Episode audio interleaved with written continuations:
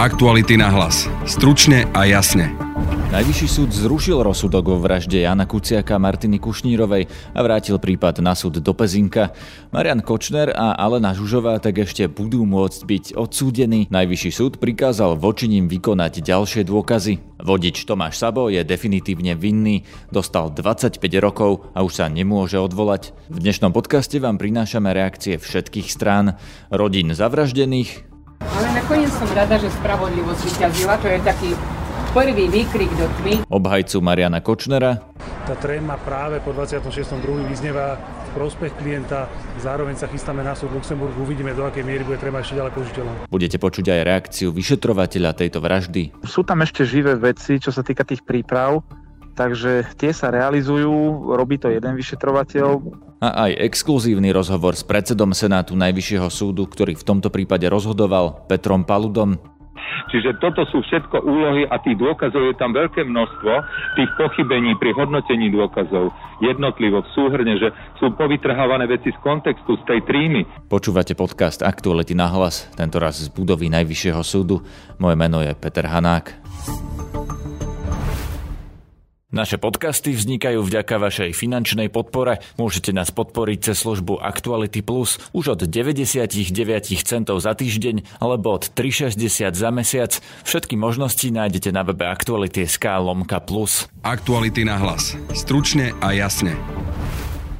Rozsudok špecializovaného trestného súdu z 3. septembra 2020 sa zrušuje vo výroku o treste obžalovaného Mariana Kočnera pre skutok pod bodom 1, vo výroku o vine obžalovaného inžiniera Tomáša Saba pre skutok pod bodom 2, Vražda Jana Kuciaka a Martiny Kušnírovej sa vracia špecializovanému trestnému súdu do Pezinka na ďalšie dokazovanie a nové rozhodnutie. Najvyšší súd totiž dnes konštatoval, že rozsudok o nevine Mariana Kočnera a Aleny Žužovej je nezákonný a súd musí vykonať ďalšie dôkazy. Tu je reakcia rodín Jana Kuciaka a Martiny Kušnírovej.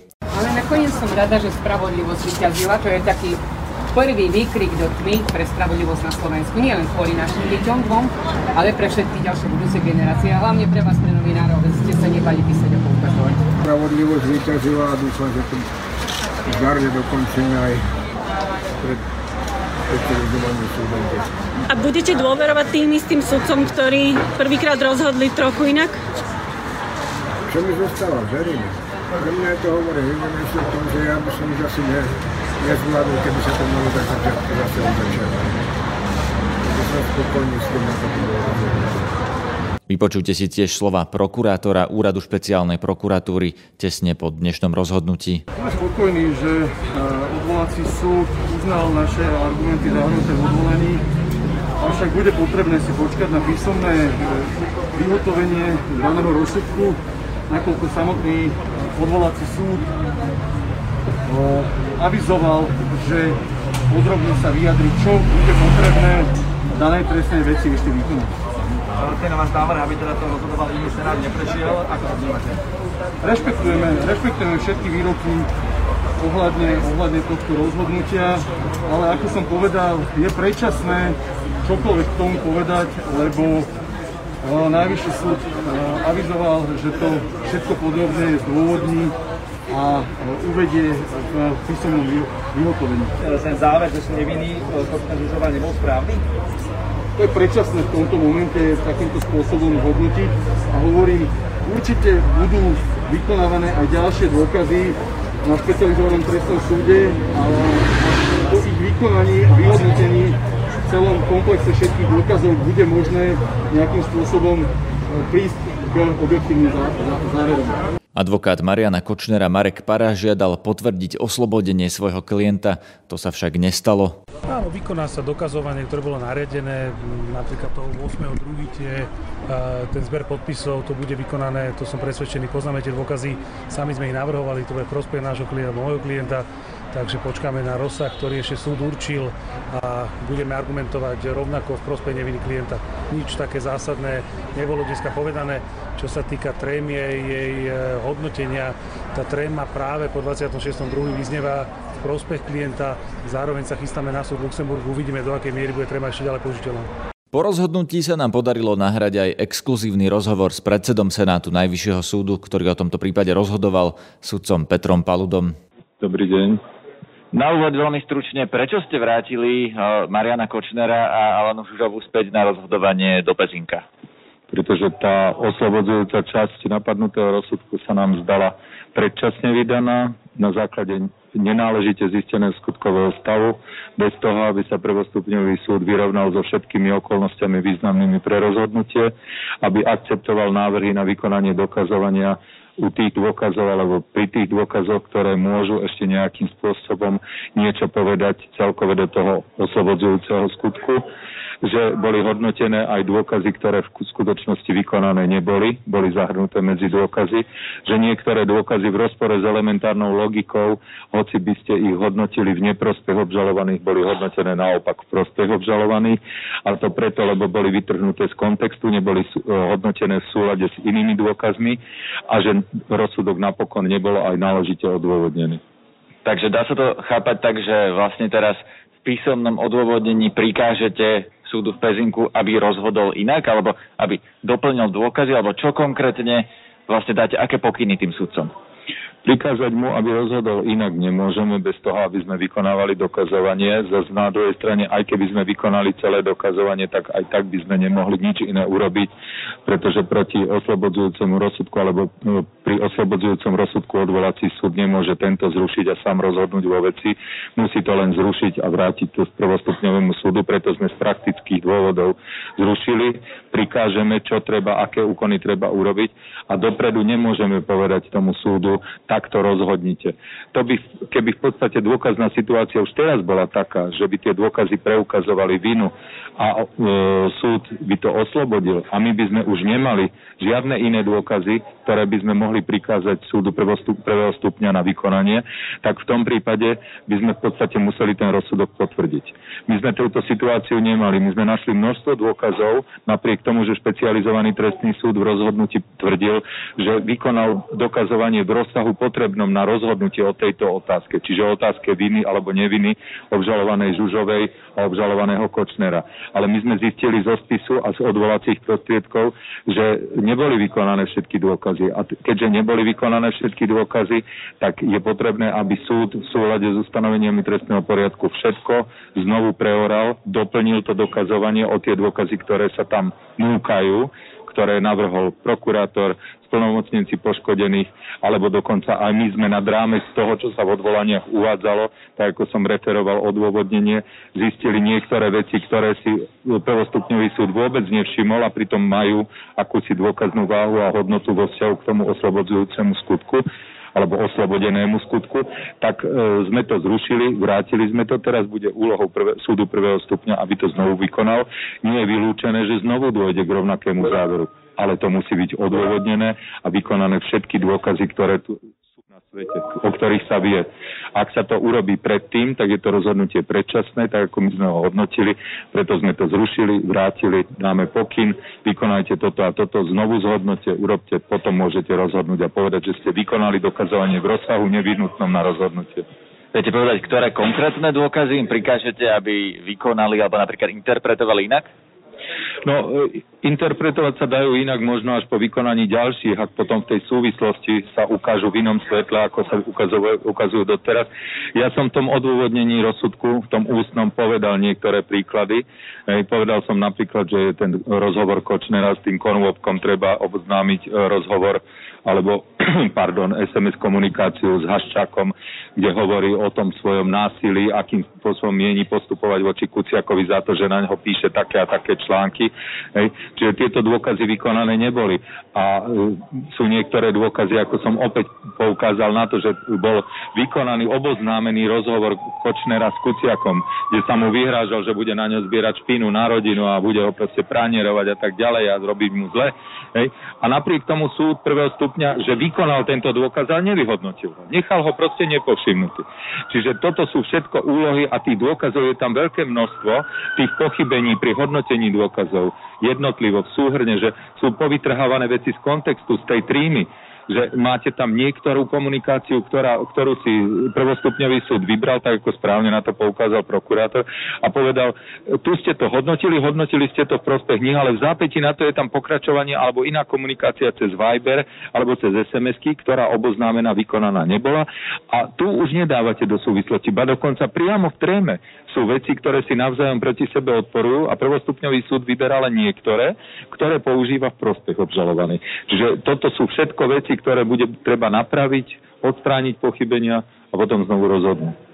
Vy ste tam e, mali takú vetu, že ak by špecializovaný trestný súd vykonal všetko ako mal, tak by neprišiel k takémuto záveru. Takže z toho, čo ste vlastne napísali už teraz a čo sa chystáte napísať do toho odôvodnenia, e, je váš právny názor zrejmy, že vlastne tam má prísť ku konštatovaniu viny, alebo to, to sa nedá povedať? Uh, tie dôkazy, ako ich navrhovali strany, najmä teda prokurátora splnomocníci poškodení, ktorí poukazovali, lebo oni nemajú právo odvolávať sa proti výroku o vine, len proti výroku o náhrade škody, čiže keby tie ich odvolania smerovali a obsahovali všetko to, čo obsahovali, ale smerovali by len proti výroku o vine, tak sme by, by sme tieto odvolania ako podávané neoprávnenými osobami zamietli bez ďalšieho. Nemohli by sme diskutovať a pracovať s tými návrhmi.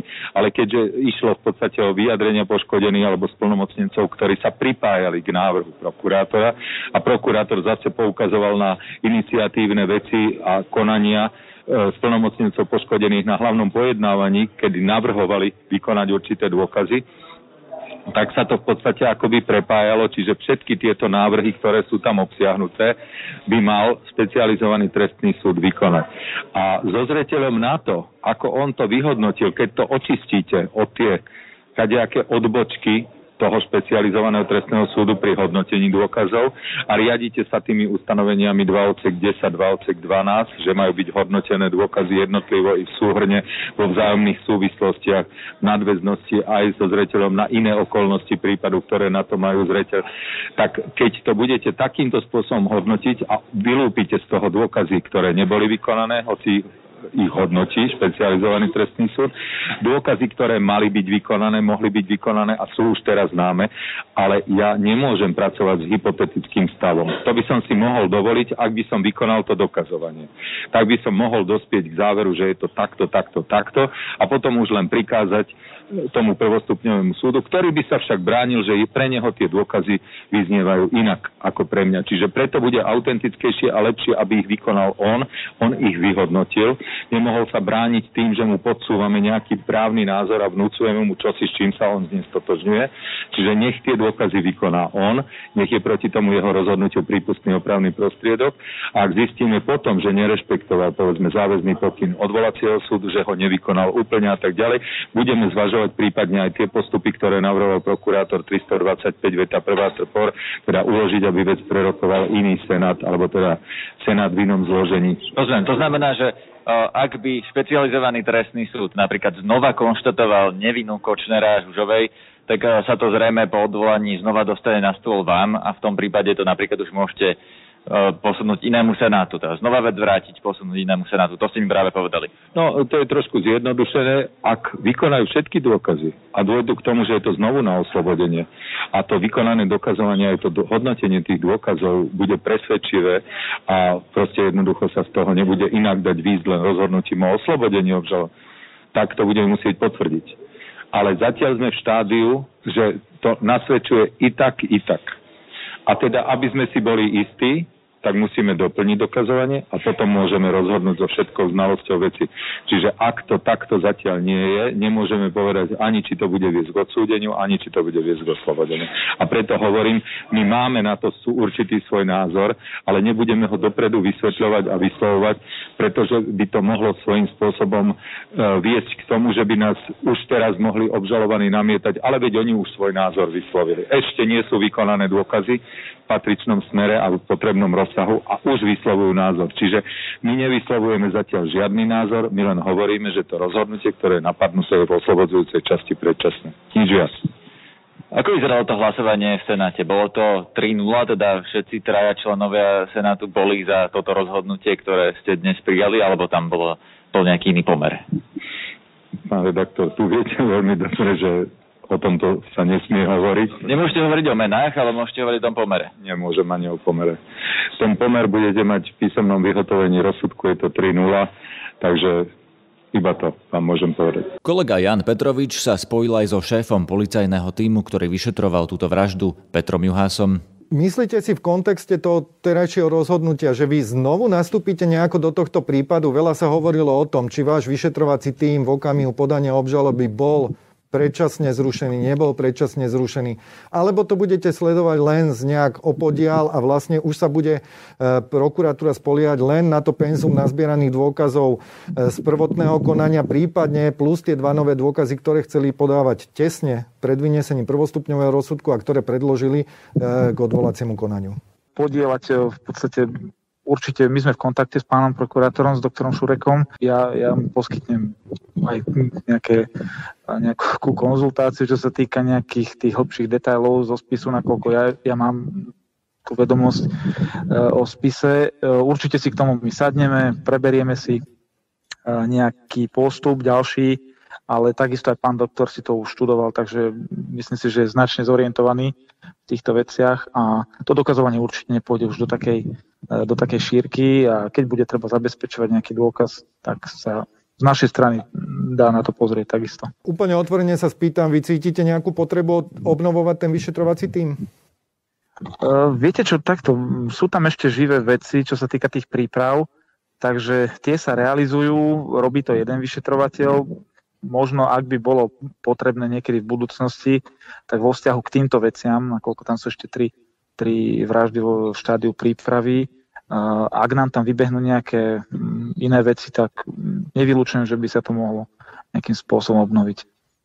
Ale vo vzťahu k veci, ktorá je obžalovaná, tak tam, tam si skôr myslím, že tam bude potrebná nejaká podpora zo strany vyšetrovateľa pri nejakej konzultácii, orientácia v spise a takéto veci.